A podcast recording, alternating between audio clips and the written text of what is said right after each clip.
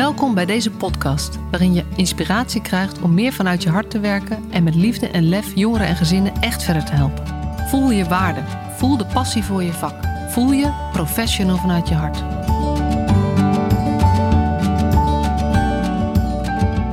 Leuk dat je weer luistert naar deze nieuwe aflevering.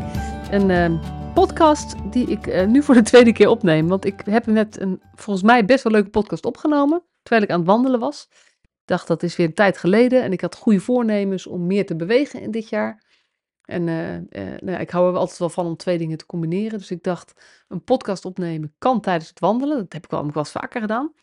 Maar ik uh, kwam thuis en ik ging eventjes ernaar luisteren. En de, uh, mijn oortjes zaten blijkbaar tegen mijn jas aan. Dus ik had de hele tijd zo'n schurend geluid van mijn oortjes uh, door mijn stem heen. En ik ben niet zo heel kritisch op geluidskwaliteit. Maar ja, het moet wel gewoon prettig te luisteren zijn. En deze kwam door mijn eigen keuring niet. Dus ik ga nu voor de tweede keer dezelfde podcast opnemen. Het is altijd um, weer even afwachten of dat dan ook weer lukt. Maar um, ik denk het wel, want het thema is, gaat me wel aan het hart. Um, want iets wat ik, waar ik heel veel voor, altijd heel veel over spreek, als ik op een podium sta, of als, ik als je een training van mij gevolgd hebt, dan weet je dat. En als je heel lang de podcast luistert, weet je dat ook. Maar een heel groot thema voor mij is stoppen met redden. En dat heeft heel erg veel lagen. Het heeft voor mij te maken met de drama-driehoek. Luister maar naar podcast 4, helemaal in het begin. Maar het, gaat, het is eigenlijk ook mijn visie op ja, wat we te veel doen, wat mij betreft, in, in de zorg, het onderwijs, het sociaal domein. Dat we mensen willen redden, proberen te redden, maar dat het eigenlijk een illusie is, omdat we het. Um, we kunnen het probleem van anderen nooit oplossen. En um, uh, ik werd geïnspireerd door een, um, een spreuk op de Omdenken scheurkalender van vorig jaar. November, ergens november was dat. En het is wel grappig, want ik ben thuisgekomen en ik had, ik had dat briefje meegenomen. Maar dat briefje kan ik dus nu niet meer vinden, want dat heb ik dan een beetje gefrommeld ergens neergelegd. En toen ontdekte ik dat het allemaal niet werkte. Dus nu ben ik naar mijn studeerkamer gelopen. Um, dus ik heb het eventjes teruggeluisterd en dan heb ik de quote opgeschreven zoals ik hem las en die mij wel raakte. Um, want daar stond op, zoek niet naar iemand die je problemen oplost. Zoek naar iemand die ze met jou aangaat. En dat vind ik wel een mooie doordenker. In eerste instantie ook voor mezelf. Uh, want ze zeggen natuurlijk altijd, altijd what, what you um, teach best is what you have to learn most. Nou, dat ik over de drama-driehoek praat is dus ook niet voor niks. Dat is omdat ik hem uh, goed ken. En uh, ik ben vooral erg goed in ehm, en ook dat slachtoffergedrag wat daarbij hoort. Dus eigenlijk help, help, help, ik weet het niet. Ik hoop dat jij het wel weet. Dus me een beetje hopeloos opstellen. Uh, en dan eigenlijk op zoek, op zoek naar iemand die mijn uh, problemen oplost. Of mijn, mijn uitdagingen voor mij oplost. en um, ja, heel vaak werkt dat dan gewoon niet. Want dan, mensen gaan dan wel problemen oplossen ehm, zoals ze denken dat ik het bedoel. Of het, zoals ik het beschrijf. Maar um, heel vaak is uiteindelijk de, de oplossing die zij kiezen um, uh, iets wat wel past bij hen, maar wat niet past bij mij. Dus het resoneerde wel bij mij, omdat ik dacht, ja verrek, het, uh, dit doe ik ook gewoon. Zoeken naar mensen die mijn ja, wat problemen oplossen. En dit ligt natuurlijk op allerlei, uh, ja, het gaat over grote en kleine dingen, maar bij mij gaat het heel veel over hoe ik dingen in mijn bedrijf of rond mijn missie regel. En dan gaat het bijvoorbeeld over die podcast online zetten. Dat doe ik gewoon lekker zelf, omdat dat dan, ja, het, het, kost me weinig tijd. Of in ieder geval, het kost me zeker wel tijd. Maar ik kan het op mijn eigen moment doen. Ik hoef het niet al drie dagen van tevoren aan, te leveren. En ik ben vaak laat met podcasts opnemen. Vind ik ook fijn, want dan, dan, dan is het zoveel mogelijk in het moment. En daar hou ik wel van. Um, maar ja, er moet natuurlijk ook een postje bij geschreven worden. Er zijn een aantal dingen die gedaan moeten worden. En uh, um, ik ben al eens vaak op zoek geweest naar iemand die dan bijvoorbeeld daar taken van mij kan overnemen. Of andere taken van mij kan overnemen. Maar dan is dat eigenlijk vooral wat ik zeg. Goh, wil jij eens bedenken wat jij voor mij kunt doen? En dat is natuurlijk, ja, dat is zeker wel een vraag. Maar dat is eigenlijk een hele rare vraag. Dus um, ik zoek eigenlijk ook nog steeds iemand naar iemand die uh, tegen mij zegt, maar zo en zo moet je het gewoon doen. En, um, en liefst ook iemand die tegen mij zegt, en het komt allemaal wel goed. Zoiets, die je een beetje gerust stelt. Eh, maar ik weet ook dat eh, als ik vraag, joh, wil jij eens bedenken hoe we dit moeten doen, dat ik vervolgens ook rete eigenwijs ben en eh, het net op een iets andere manier wil gaan insteken, waardoor ehm, nou ja, die, het voor die ander niet altijd even, um, evenveel voldoening geeft om mij ook te helpen, terwijl ze me echt wel willen helpen. Dus het, resoneerde bij mij, maar het resoneert ook omdat ik denk, omdat ik zie, omdat ik geloof dat um, uh, dit, deze manier van denken in onze uh, hele zorg, onderwijs, systeem, um, nou ja, misschien wel de basis is van uh, waar het vastloopt. Um, ik denk dat wij heel vaak geneigd zijn, en, en ik denk dat dat ook menselijk is, want wij vinden het heel, iedereen vindt, de meeste mensen vinden het fijn om mensen te, te helpen, maar dat, het, dat we geneigd zijn om het, het probleem te willen oplossen en te willen overnemen. En uh, heel vaak is dat ook de vraag die je krijgt als je in de zorg werkt. Jeugdzorg, ouderenzorg, sociaal domein, schuldhulpverlening, het onderwijs, maar daar ligt het misschien net ietsje anders. Dat je daar ook echt gewoon een, een onderwijskundige opdracht hebt. Dat is iets anders dan een hulpvraag. Maar laten we het dan hebben over de, de, de kinderen met wie het niet allemaal gemakkelijk gaat binnen het onderwijs. Daar speelt volgens mij hetzelfde of ouders die, die daar zorgen over hebben. Um, dan lijkt het soms dat mensen willen dat jij hun probleem oplost. En um, uh, het lastige is, en het leuke is dat natuurlijk ook, maar het lastige is dus ook dat, um, dat heel veel mensen die voor een dienstverlenend, zorgverlenend beroep hebben gekozen, geneigd zijn om een ander te gaan helpen door dingen op te lossen. En uh, ja, daar gaat die drama driehoek natuurlijk ook voor een deel over. Nogmaals, luister uh, aflevering 4 als je daar meer over wil weten. Uh, maar een van de posities binnen de drama driehoek is de redder. En de redder vindt het gewoon heel erg fijn om iets voor iemand anders te kunnen doen. Um, en ik denk ook zelf, als je kijkt naar onze beroepsgroepen, um, dat er heel veel mensen zijn die, die daarvan houden om iets voor, voor een ander te betekenen. En um, dat voor een deel van de mensen ook geldt dat, dat je je eigen zingeving haalt uit anderen helpen. Waar op zich niet zoveel mis mee is, uh, als je maar bewust bent van de onbedoelde bijeffecten. Want nou ja, naarmate ik hier meer over nadenk en ook kijk wat, wat gebeurt hier nou, wat speelt hier nou, dan valt mij op dat um, als iemand mij direct helpt ergens mee. En eigenlijk zegt, oh joh, dat is toch gewoon heel simpel. Dat doe je gewoon zus en zo. Dat het effect dan bij mij is dat ik eigenlijk minder op mezelf ga vertrouwen. Dat ik minder zelfvertrouwen krijg. Omdat het blijkbaar eenvoudig is en het mij toch niet lukt. Dus blijkbaar kan ik dit gewoon niet. Nou, uh, weet ik niet of je uh, ook een podcast gehoord hebt of wel, eens verdiept hebt in de growth mindset of de fixed mindset. Maar ik kan het gewoon niet, is een duidelijke fixed mindset uh, uitspraak. En met een fixed mindset ben je niet zo geneigd om het nog een keertje te gaan proberen. Dus um, ik denk steeds vaker dat hoe wij gewend zijn om, um, om toch um, mee te denken met mensen, maar eigenlijk voor zeg maar, sneller te denken dan mensen zelf vaak kunnen. Uh, omdat we, nou ja, een tijdsdruk die helpt daar natuurlijk niet bij, maar ook um, de druk die je kan ervaren vanuit, uh, uh, vanuit je opdrachtgever, vanuit je organisatie en soms vanuit de persoon zelf die het vraagt om maar snel met een oplossing te komen of snel met een idee te komen. Dat het onbedoelde bijeffect daarvan is dat we eigenlijk mensen het gevoel geven dat ze het zelf ook echt niet kunnen.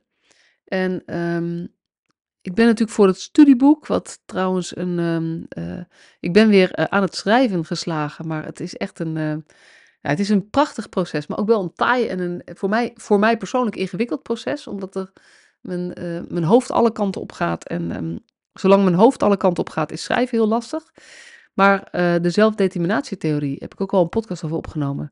Die, um, die, die legt heel erg goed uit wat er gebeurt met motivatie, intrinsieke motivatie. Uh, en wat daar de voorwaarden voor zijn. En één, dat is uh, autonomie, verbondenheid en competentie. En met name op dat stukje competentie, daar doen wij dus iets in. Op het moment dat wij um, snel weten hoe je iets aanpakt, op het moment dat wij weten hoe je dit handig kunt doen, op het moment dat wij het even overnemen, op het moment dat wij het even oplossen, op het moment dat wij het even, even invullen, dan op dat moment laat je eigenlijk zien, ik kan het beter dan jij. En ehm, dat laat je niet alleen zien, dat laat je ook merken. En als je het overneemt, dan, dan is dat helemaal duidelijk. Sterker nog, dan zeg je eigenlijk: jij kan het niet zo goed, ik doe het wel even voor je. En ik geloof dat, dat ehm, hoe lief het ook bedoeld is vaak en hoe blij mensen er in eerste instantie ook mee zijn als je het iets oplost, geloof ik dat we daarmee in een patroon terechtkomen um, waarbij mensen uh, steeds minder kunnen of steeds minder het geloof hebben dat ze het zelf kunnen. En um, uh, geloof in jezelf is een van de voorwaarden om ook weer in, in, in beweging te komen, in verandering, verandering te komen en jezelf te gaan ontwikkelen. Want als je denkt dat je het toch niet kan, dan ga je het al niet eens meer proberen. Dus um, dat vond ik dus zo mooi bij deze quote, dat het gaat over uh, als je iemand zoekt die je problemen oplost, dan is het korte termijn super fijn. Uh, en ik heb ook ergens een keer een podcast opgenomen over korte termijn fijn is lange termijn pijn. Um, en daar uh, heb ik afgelopen week iemand gehoord die zegt dat is echt een soort mantra geworden vanuit die uh, podcast. Dus daar kan ik zeker ook nu weer even ingooien. Heel vaak de dingen die wij voor, de korte, die voor de korte termijn super goed werken en heel veel opleveren, leveren op langere termijn um, ja, problemen op of um, uh, lossen het probleem niet ten diepste op, waardoor het steeds weer terug blijft komen. Dus korte termijn pijn, uh, fijn is vaak lange termijn pijn. En um, ik ben ervan overtuigd geraakt inmiddels dat het omgekeerde ook waar is. korte termijn pijn, ongemak, vervelend gevoel, moeilijk, zeg maar spannend, uh, die, die korte termijn pijn is ook vaak nodig voor lange termijn fijn. En dan kunnen we het hebben over hele uh, normale menselijke dingen, zoals uh, aan je conditie werken. Dat is, dat, dat, dat is lastig. als je wil afvallen is het lastig. Als je rijk wil worden of gewoon een goed inkomen wil hebben, dan gaat het heel vaak ook over andere keuzes maken vandaag. En um, die, die keuzes vandaag, dat, dat, weten we natuurlijk ook, dat wij als mensen zijn behoorlijk geprogrammeerd op de korte termijn voordeeltjes. Dat maakt ook, uh, dat maakt bijvoorbeeld stoppen met snoepen zo lastig. Uh, of het maakt, dat is ook waar de, uh, waarom de reclames bij de kassa's zo goed werken. Ik weet niet, bij onze Albert Heijn staan altijd een aantal van de reclamebakken bij de zelfscankassa. En boven de kassa liggen meestal nog van die, van die kleine snoepdingetjes die je mee kunt nemen. Dat zijn allemaal korte termijn keuzes. En um, uh, het vraagt best wel iets van onze uh, discipline om daar dan niet op in te gaan. Dus dat korte termijn pijn, uh, um, dus keuzes maken voor, de, voor het korte termijn ongemak, levert lange termijn voordeel op. En dat stopt met redden of dat niet problemen oplossen voor iemand, maar met iemand naast iemand gaan staan, zodat hij zijn eigen problemen kan oplossen. Um, of, of zeg maar meehelpen om, om de problemen te gaan oplossen zonder het over te nemen. Ik denk dat dat een heel goed voorbeeld is van iets wat op de korte termijn voor jezelf ingewikkelder is en minder uh, voldoening geeft voor de korte termijn, omdat je niet meteen iets hebt opgelost voor iemand. Dus het resultaat laat soms langer op zich wachten. En dat is voor jou vervelend als dienstverlener of hulpverlener, zorgverlener. Maar het kan ook vervelend zijn voor degene die je wil helpen, want die heeft gewoon een probleem en die wil dat het opgelost wordt. Maar um, de lange termijn, daar zit, zit het voordeel in. Want um, als je dingen voor iemand doet, wordt hij er zelf ook niet handiger in. En uh, ja, ik had toevallig uh, gisteren nog een voorbeeld met mijn, uh, mijn zoon van 16. Die heeft een nieuwe iPhone en het moest overgezet worden alle um, alle iPhone, uh, van zijn oude iPhone naar zijn nieuwe. En hij bleek helemaal geen updates gedaan te hebben bij zijn vorige iPhone, want hij wist niet dat dat nodig was. En hij, nou ja, dan interesseert het hem ook niet zo en, en dat werkte allemaal prima. Maar nu um, moest hij dus alles updaten voordat hij het kon overzetten naar zijn nieuwe iPhone. En wij waren eigenlijk geneigd om ons heel erg ermee te bemoeien met hoe hij dat handig kon doen.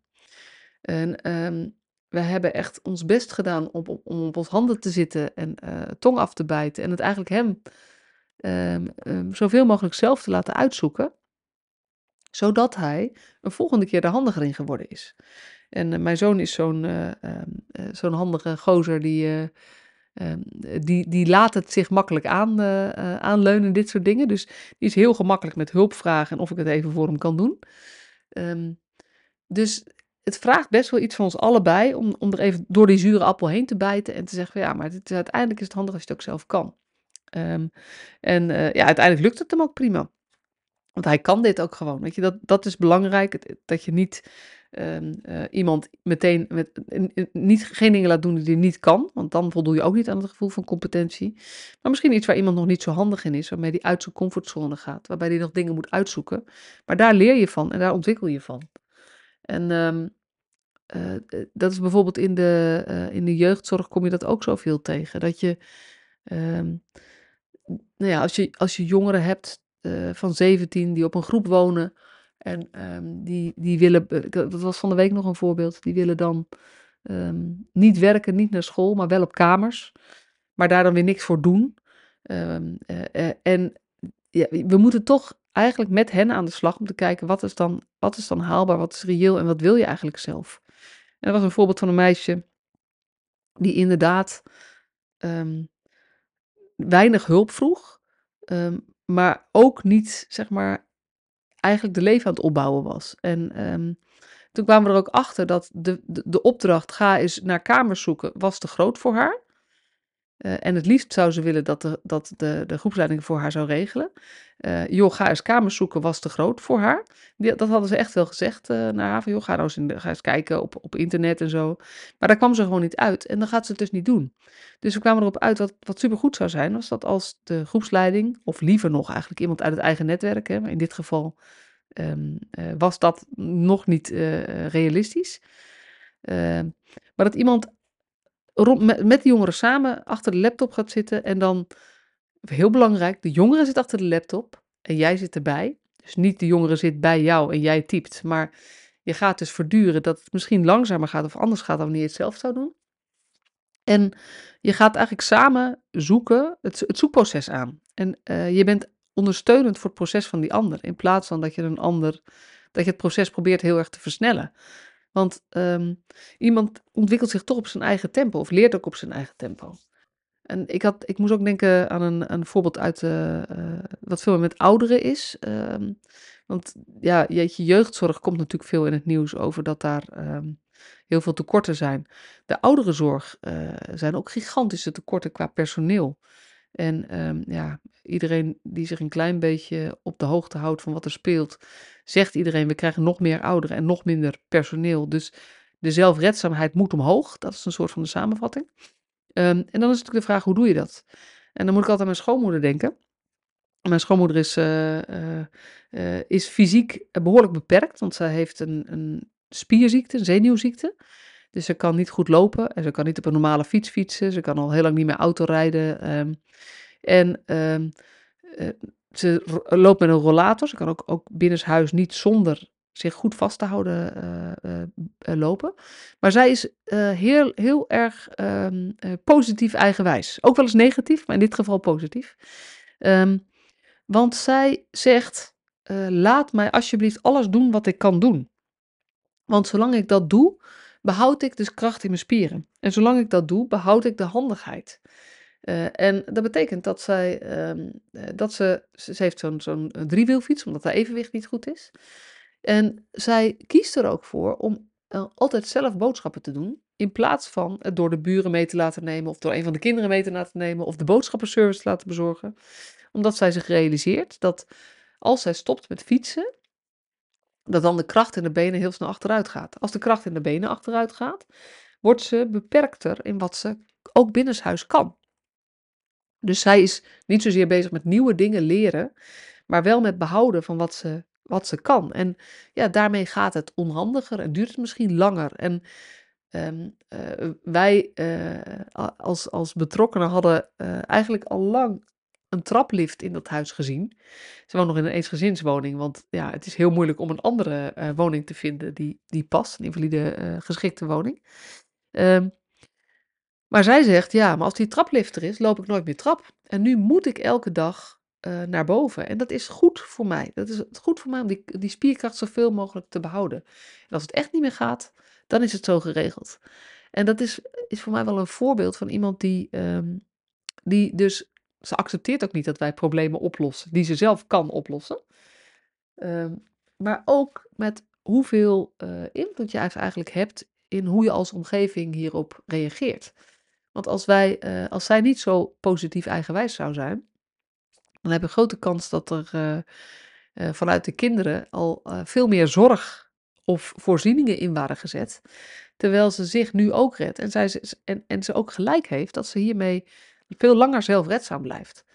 Dus ehm, het gaat over onze houding. Het gaat over hoe graag wil je helpen.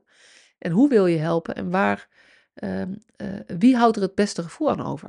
Want ik denk ook dat, uh, dat, dat iets voor iemand doen, ehm, dat, dat is zeker voor hulpverleners ook gewoon fijn. Of zorgverleners. Zeker als je, als je echt een probleem kunt oplossen. Dat is gewoon ook super fijn. Maar waar, ik hoop dat je over na gaat denken naar aanleiding van deze podcast. En misschien deed je dat al. Misschien is het een extra uh, reminder voor dat stoppen met redden.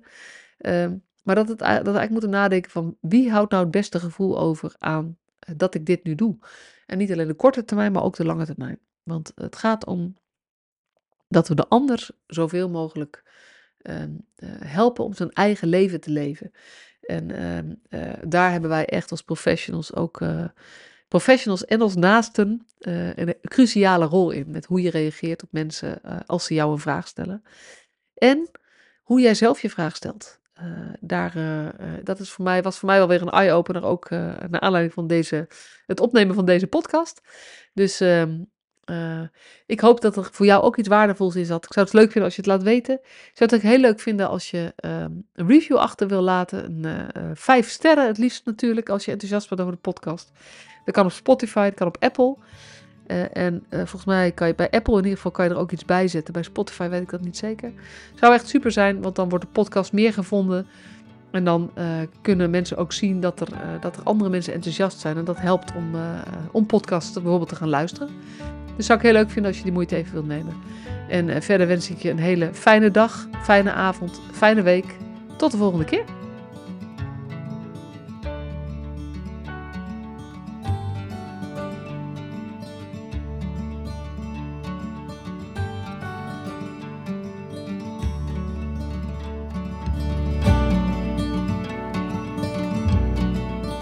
Superleuk dat je weer luisterde naar deze podcast. Dankjewel.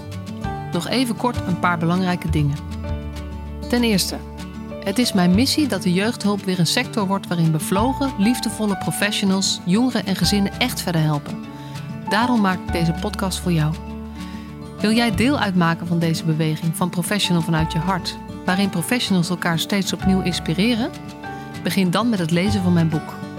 Je kunt de eerste hoofdstukken helemaal gratis lezen. Ga naar professionalvanuitjehart.nl slash boek.